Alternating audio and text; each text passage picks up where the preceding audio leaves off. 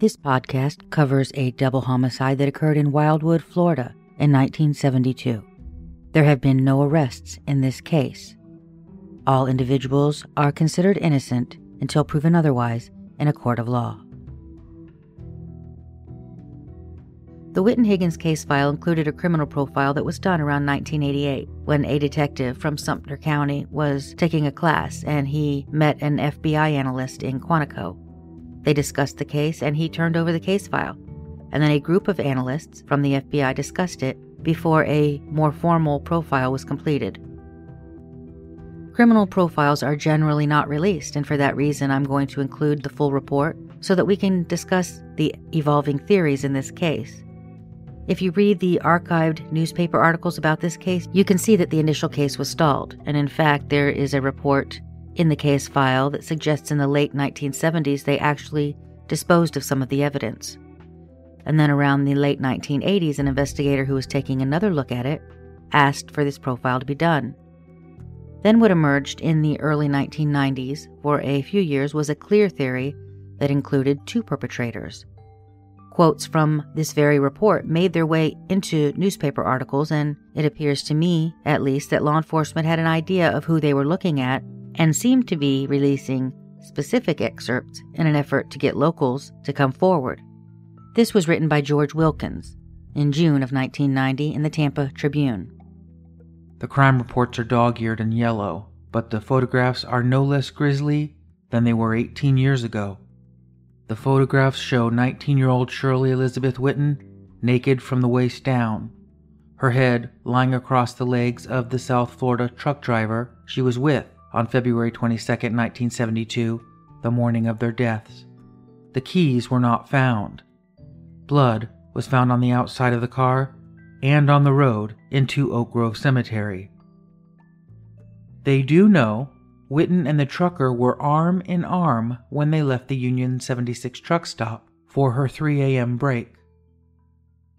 Now, to me, this suggests that they thought someone might have been watching as the couple left the restaurant, someone who saw that and might have had an issue with Shirley leaving the premises with a man.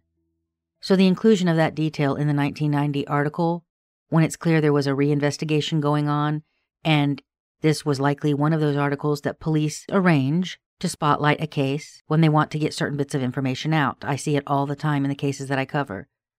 Based on the profile and some other evidence, they believe there may have been two killers. This also went on to note that police did believe Shirley was the intended victim, and they were relying at the time in 1990 on a psychological profile, one that pointed to jealousy as a possible motive. Now, the profile speculated that at that time that there were possibly two perpetrators one who was more dominant, who had initiated the killing, and maybe persuaded someone else to take part. The dominant killer probably finished school only through 10th grade, may have worked as a mechanic or service station attendant, maybe even at that interchange at I 75 and State Road 44. He may have known Shirley Whitten because she worked as a cashier nearby. His job probably kept him busy during the late night hours say from 4 p.m. to midnight. After leaving work, he may have spent his off duty hours cruising, looking for something to do for fun. Now, to me, this sounds like they had a specific person in mind, because these are the pieces of the profile that they are releasing in quotes to the public. That seems to have changed by 2011 when they did a reinvestigation, and news articles were then saying they believed there was only one perpetrator. But back in the 90s, investigators were going on the theory that there were possibly two perpetrators. Based on the tire tracks found at the cemetery, the profile says he probably drove a smaller car, maybe a Camaro or Mustang. It most likely was in poor repair because that's all he could afford. Now, the police report says nothing about a Camaro or Mustang. All it says is it could be a smaller type car. They inserted maybe a Camaro or Mustang, and it makes you wonder if the person they were looking at at the time drove a Camaro or Mustang. The killer and his cohort may have headed to the cemetery that February night because it was a popular hangout for young people. When he arrived and found Whitten in a car with an outsider, the killer's emotions ran wild. Based on the articles they were quoted in during the early 2000s, investigators would eventually circle back to a single perpetrator theory, and we'll talk about that a little bit later. Sheriff Adams, as per our conversation, at least my conversation with Jerry, this is a rough draft. I typed it into the computer, so don't laugh. You will receive the official from the FBI someday. Do not release this document. Good luck. John. This analysis is based upon review of the materials submitted by your agency, and conclusions are the result of knowledge drawn from the personal investigative experience, educational background, and research conducted by these crime analysts, as well as other NCAVC members. It is not a substitute for a thorough, well planned investigation and should not be considered all inclusive. This analysis is based upon probabilities, noting, however, that no two criminal acts or criminal personalities are exactly alike, and therefore the offender at times may not fit the analysis in every category. Victimology. In this section of the report, we are primarily concerned with victim data, which would facilitate a rationale as to why these individuals, to the exclusion of all other individuals, fell victim to a violent crime on this particular night and in this particular fashion. The investigation conducted by the Sumter County Sheriff's Department appears to be quite thorough. Therefore, we will simply highlight those pieces of information which may help us to focus upon the nature of events which led to the victim's demise. Victim 1, Shirley Whitten, was a white female 19 years of age, and was born and raised in the area. She was employed as a cashier at the Union 76 truck stop in Wildwood, Florida. The victim had been employed in this capacity for two weeks and two days, one week on the day shift and one week on the 4 to midnight shift. The date of this offense was her second night on the midnight shift. The victim would begin work at midnight and would get off at 8 a.m. in the morning. She would take a lunch break at 3 a.m., and it is believed that this break was for one hour, returning at 4 a.m. It does bear mentioning that Shirley had another job up at Wildwood Middle School, where she worked in the lunchroom and as a secretary up until the time of her death. There is no indication about whether either were full time jobs, but it is relevant, I think, that she was holding down two jobs, and the truck stop job was a fairly new one. This victim is described as a friendly type girl. As well as being involved in the hippie movement, she was known to use marijuana moderately. She dated regularly, but had no steady boyfriend. It was reported that this victim had had a date the evening prior to reporting to work. However, she had not had sex during this date. Upon completion of high school, the victim moved to Ocala, Florida, approximately 30 minutes north of Wildwood. While there, she worked at a department store. She moved to Ocala in June of 1970 and returned to the area in September of 1971. The victim would not be described as sexually promiscuous. It was reported that she had had sex with three or four men, most recently was dating a young police officer from Wildwood, Florida. It is not believed that this officer was her date on the night preceding her reporting for work. He wasn't, and the name of her date was noted, along with a list of other male acquaintances, in the very first few pages of the initial incident report. Yet the profilers don't seem to know that based on the wording. However, there is a cop sized hole in this report, in that not only was this cop that she supposedly dating not named in the report, I couldn't find a single other thing about the mysterious suitor, nor did anyone I spoke to even know about Shirley possibly dating a member of law enforcement. Victim 2 Roger D. Higgins, white male, 26 years of age. This victim was working as a lumper, loads and unloads trucks on an over the road truck and had just arrived at the Wildwood truck stop at approximately 8 p.m. on February 21, 1972. The victim was scheduled to spend the night at the truck stop and then to help unload the truck that he was traveling on at 8 a.m. on February 22nd, and then travel on to the next location. Not a great deal is known about this victim other than the fact that he was from Fort Lauderdale, Florida, and had been described as a ladies' man. Medical Examiner's Report Listeners, just a quick warning. If you do not want to hear about specific injuries, skip ahead about three minutes. Victim 1, Shirley Whitten, was described as having a total of 30 stab and or cuts on her body. The locations of these are as follows. 4 stab wounds in the chest at the base of the neck. 19 stab wounds in her back over a large area. 1 stab wound in the right leg above the knee on the inside of the leg. 4 stab wounds in the back of the left leg. 2 stab wounds in the outside of the left leg one cut or stab wound in the backside of her left wrist. It is reported by the pathologist that all of the wounds, both on victim 1 and victim 2, were caused by the same knife, one weapon, and this knife was described as a double edged weapon. The stab or cut wounds to the legs, arm, and wrist are indicative of defense wounds, i.e., the victim was down on her back as the offender was stabbing at her. She was using her legs and hands to ward off the blows with the knife. The large area covered by the remaining stab wounds are indicative of a loss of control on the part of the offender. Victim 2, Roger Higgins, had a total of 42 stab wounds on his body. The locations are as follows 7 stab wounds in the left chest, 35 stab wounds in the back. In addition to the stab wounds, this victim sustained some abrasions. The location of these abrasions are as follows right elbow and forearm, bottom side, right side of knee, left foot, top of instep.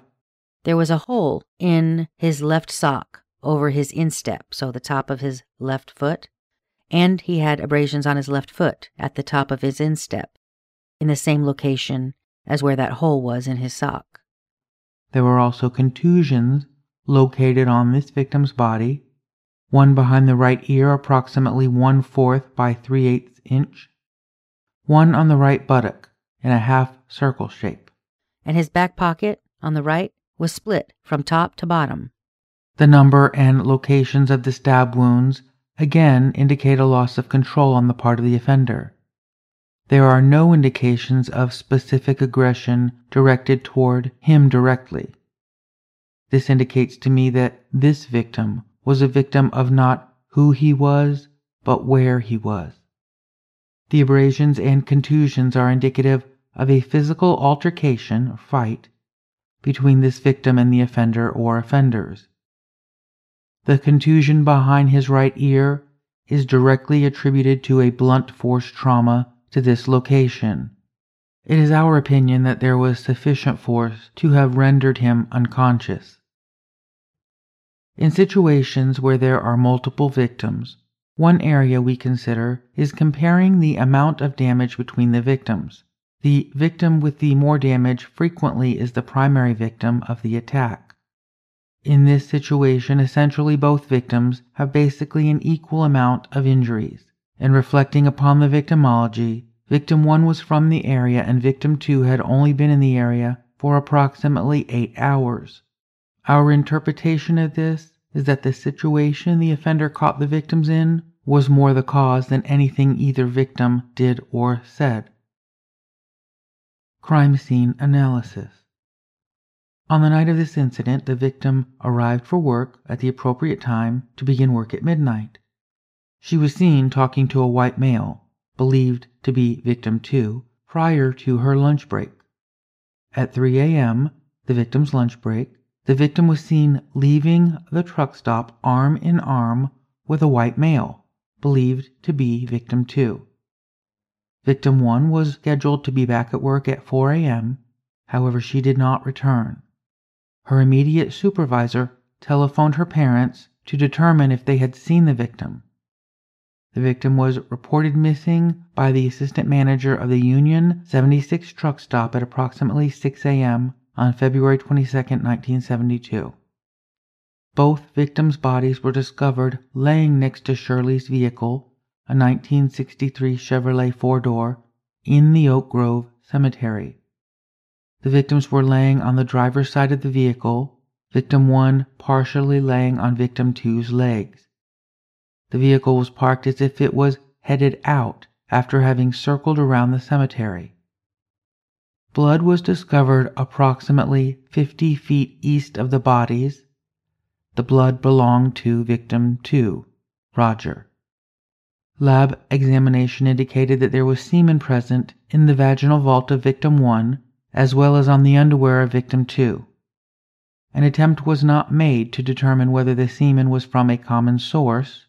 However, it is theorized that the victims had had intercourse with each other prior to the approach of the offender or offenders, or were possibly in the process. When the bodies of the victims were discovered, victim 1, Whitten, was nude from the waist down.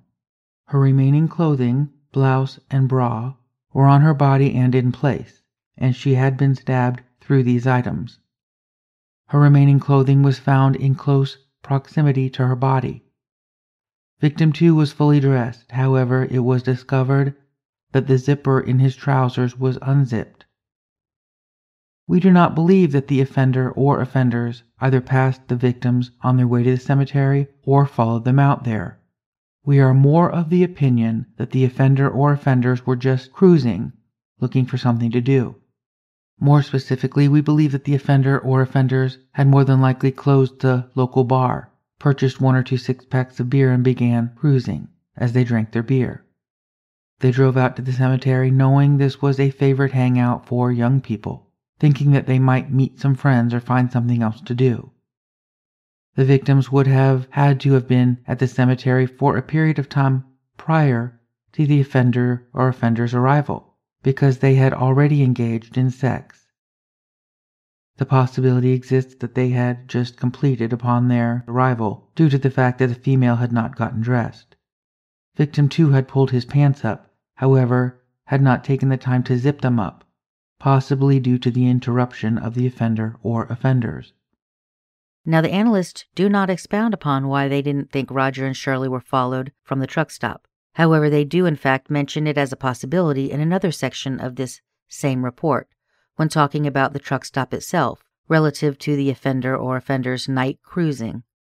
It seems likely that they decided if Shirley was being followed all that way, a drive that I have made and it's a couple miles along back roads, that the person following them, well, their presence wouldn't have gone unnoticed. I tend to agree about that to some extent, especially at 3 a.m. I guess it would depend on how good this person who was following them was at being stealthy. To this theory, though, it does appear that the offender or offenders went undetected by Shirley and Roger for long enough that they were able to be interrupted in the act. Shirley was not fully dressed. It's possible that the offender turned off their headlights on approach, particularly if they were very familiar with the cemetery and their intent all along was to sneak up on or ambush their victims. Another possibility the perpetrator or perpetrators lived nearby or were positioned close enough that they could see the arrival of her vehicle into the cemetery. I will note that the area is a bit elevated, meaning it's on a hill. There's a witness statement from a bus driver that was driving the area in the morning that the bodies were found, and she noted that she had seen a dark vehicle that ended up being Shirley's vehicle, quote, parked on the hill in the cemetery, and she saw this from some distance away while driving on an intersecting crossroad. We do not believe that sex was the motive in this offense. This is predicated on the fact that it does not appear any attempt was made to further disrobe victim number one.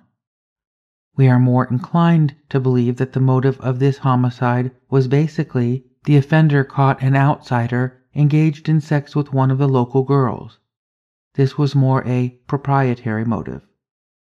The exact chronology of events will not be known until disclosed by the offenders.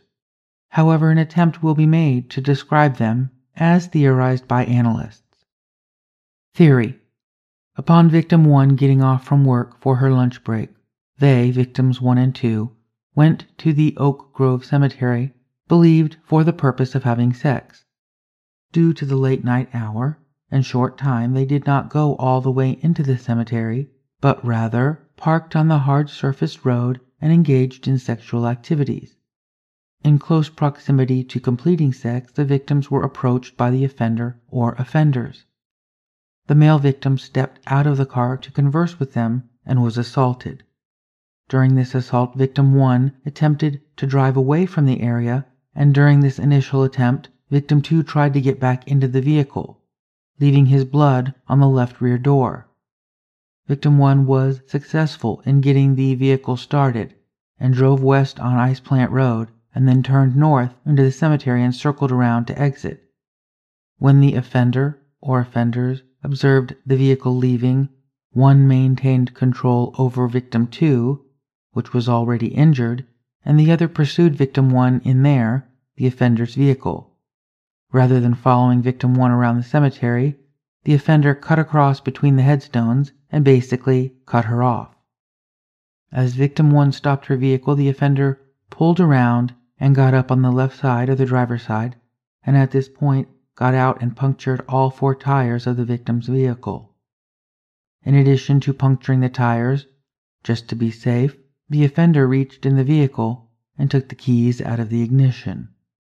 At this point, the other offender made victim two, who was critically injured, walk to the vehicles. I'm puzzled about how they determined that Roger was, quote, walked back to the vehicle, and I'm not sure I understand what the point of that would even be from the perspective of the perpetrator or perpetrators. That would first require that Roger was physically able to walk back and he was compliant. It seems to me that the analysts thought that because they were following the blood drops back to the vehicle where it was found parked. Their theory was that Shirley's car wasn't stopped on the gravel road where it was found the next day, but instead, when the perpetrator or perpetrators approached, the car was parked on Ice Plant Road, the main road into the cemetery, when the offender or offenders came upon the victims. I can only assume that they thought this because it's where the larger amount of blood was found, and that perhaps as soon as Roger got out of the car, that physical altercation ensued. Also, most of their theory seems to rely on there being two perpetrators.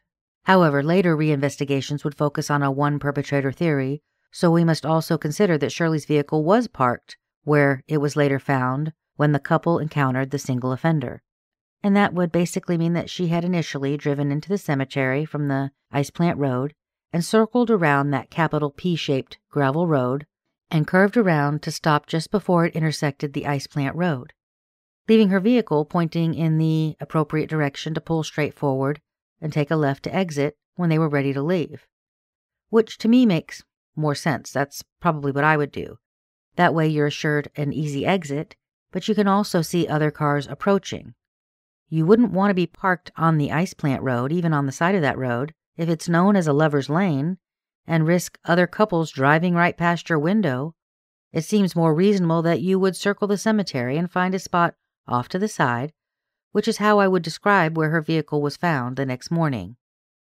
In that scenario, when the single offender drove up, maybe Roger got out to interact with the offender, a physical altercation ensued, and what began as a fist fight, which is supported by the medical examiner's report, ended with the perpetrator pulling out a weapon, which was not used on the tires until he had already begun stabbing Roger, given that there was blood found next to one of the slits in a tire. That would mean that the blood trail down Ice Plant Road was Roger running away from the vehicle instead of being walked toward it. Perhaps he was running to get help, but stopped for some reason, Maybe the perpetrator ran after him to complete the assault. Maybe that's where he was knocked unconscious, and he laid there long enough that the perpetrator thought he was dead, and then the perpetrator left. Once the perpetrator's gone, maybe Roger got up and stumbled his way back to Shirley, and now they're both critically injured, with no car keys, and a vehicle with flat tires. They're both bleeding out until they collapse right there next to the car. After it became obvious to the offenders that victim 2 was not going to survive the attack, they, the offenders, would not allow victim 1 to live in fear of her telling police. This part about the perp or perps killing Shirley because once they killed Roger, she couldn't be left as a witness seems thin to me, and in direct contradiction to the profiler's findings about the majority of stab wounds to both victims being about a loss of control. That's not someone stopping to think about how they now have to kill the other victim. Being out of control is someone who's not necessarily thinking until it's too late. We opine that only one offender, the dominant offender, did all of the stabbing. More than likely, the dominant offender made the weaker offender stab one or both of the victims at least one time. This would bind him to the offense. Offender characteristics and traits. When looking at these homicides, one must consider the possibility of more than one offender. There is nothing specific that indicates there were more than one offender, other than the control needed to deal with both victims. Due to the absence of ligature marks on either victim, we are of the opinion that there were two offenders. While the control aspect makes sense when theorizing two offenders, I think it's important to note that a great deal of control related to Shirley's movements, at least, could be attributed to her state of undress. Based on her boots appearing to have been thrown out of the vehicle 10 feet west of it, and her underwear and pants being on the other side of the vehicle, we can theorize that that fact alone controlled her to some extent, keeping her inside the car for some period of time, maybe even trying to lock herself in, given that the two passenger side doors had the locks engaged. I'm not sure that I would have ever willingly exited that vehicle with nothing on below the waist. However, their theory suggested that Shirley at least tried to get into the front seat and drive the vehicle away, that seems possible, given that soda, which was overturned in the front seat and it had splashed on the dash, on the floor, and it had caused puddles in the driver's seat. Those puddles were described as not having been sat upon, so that could have happened while she was clambering over the seat from the back, where they had been seated when interrupted. Or it could have spilled if she had gunned the gas as she tried to get away, as they outline in the profile. In that event, it would likely mean that Shirley was pulled out of the driver's door, since the passenger front door was locked, and the report notes that the puddles on the seat were not disturbed. The back driver's door, with Roger's blood on the handle and smeared near the right quarter panel, could have been him trying to get back in, which would explain why it was ajar, but there was no blood found inside the vehicle, none, so he was never able to get inside and that suggests that no part of the stabbing occurred while either victim was inside the vehicle. None of Shirley's footwear had blood on it either.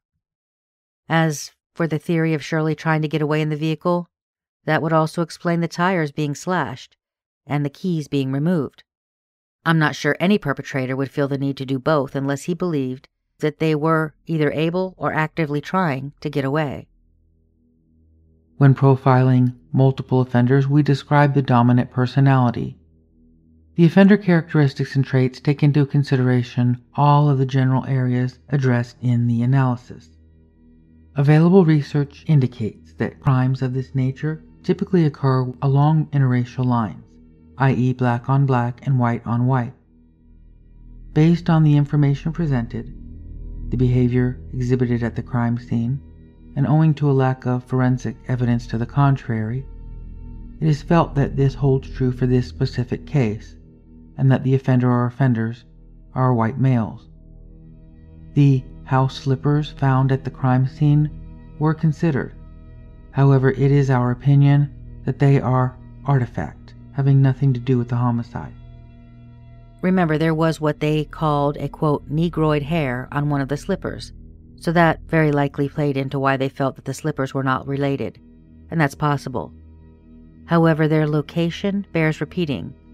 One slipper was about 25 feet directly behind her car, and the other was about 10 feet in front of it. Since her own boots were about the same distance from at least one of those slippers, I don't think we can so easily dismiss it. Also, when we're talking about footwear, we can assume that there will be all kinds of hair and fibers found on a cloth shoe. I don't necessarily think that that means that the person who was wearing those slippers or left them was black. When considering the age of the offender, a number of factors pertinent to the crime are analyzed. Such factors as age of the victim or victims, interpersonal relationships of the victim or victims, amount of control exhibited by the offender, types of and degree of inflicted trauma all become important aspects. When considering these aspects of this particular case, we would expect your offender to be in his early to mid 20s. It should be noted that age is a difficult category to establish since behavior is guided by emotional and mental maturity and not chronological age. No suspect should be ruled out because of age. The offender was either unemployed or worked the 4 to midnight shift. He had no early morning responsibilities. If employed, he will work in a manual labor type of job, i.e., gas station attendant, unskilled mechanic, etc. I would expect that your offender dropped out of high school in about the 10th grade. For fun and excitement, your offender is going to be a cruiser. He's going to habitually drive around looking for something to do. Additionally, he is going to do this late at night until early in the morning. Due to the fact that the truck stop is probably about all there was open in that area, he would have been a frequent fixture there. The possibility exists that he either filled up with gas and or had something to eat there prior to the homicides. He may have been in there earlier, prior to victim one's lunch break, and saw the two victims talking to each other. Then, when he drove by at a later time and saw the victim's vehicle missing, he decided to drive out to the cemetery to see if they could be there. Due to the statements of the investigators in reference to the width of the offender's vehicle, I would suggest that he drove a Mustang, Camaro, Falcon, or some other mid sized vehicle this vehicle is going to have been in poor condition and not very well maintained. It is going to be the most the offender can afford. Post offense behavior. Immediately after the assault, the assailant or assailants returned to their residence or a location in which he felt secure to clean the blood from his clothing and his person. A relative or other associate may have seen some evidence of the crime at the offender's residence. For a period of several days after the homicide, the offender will have become noticeably nervous, preoccupied, and withdrawn. He may have secluded himself in his residence for a period of 24 to 48 hours after the assault. It is not likely that he attended the victim's funeral, unless his presence would have been expected. If he did so, he would have made his presence known and exited as soon as possible. One or both of these offenders are going to leave the area. They will have a legitimate reason for leaving, i.e., to join the military or visit a relative. Although they will leave, they will return to the community. When you have two people involved in a crime like this, you see one of two things. One, the people become inseparable. Or two, two people who were very close to each other who are now not associating with each other. Almost by mutual agreement, they decide not to be together. After this incident, the offender or offenders would be noticeably absent from the truck stop. They would not frequent this location, not wanting to bring suspicion upon themselves. Obviously, if the offender worked at the truck stop, he would eventually return to work. I understand why, when looking at this case, analysts would make the connection that this offender must be a cruiser, because they've already said that they don't think the perpetrator or perpetrators followed the victim, and the cemetery is very remote. It's also just after 3 a.m., so most people are home in bed at this time. It's a very rural area. So the only thing that makes sense, the only dot that you can connect, is that you've got an offender or offenders that make a habit of driving around in the wee hours of the night, up to drinking and no good. But let me ask you this Do you think if the FBI analysts who prepared this profile knew at the time that Shirley had dated a young man who lived in a home on property that abutted the cemetery, do you think that might have changed the trajectory of the profile? Stay tuned.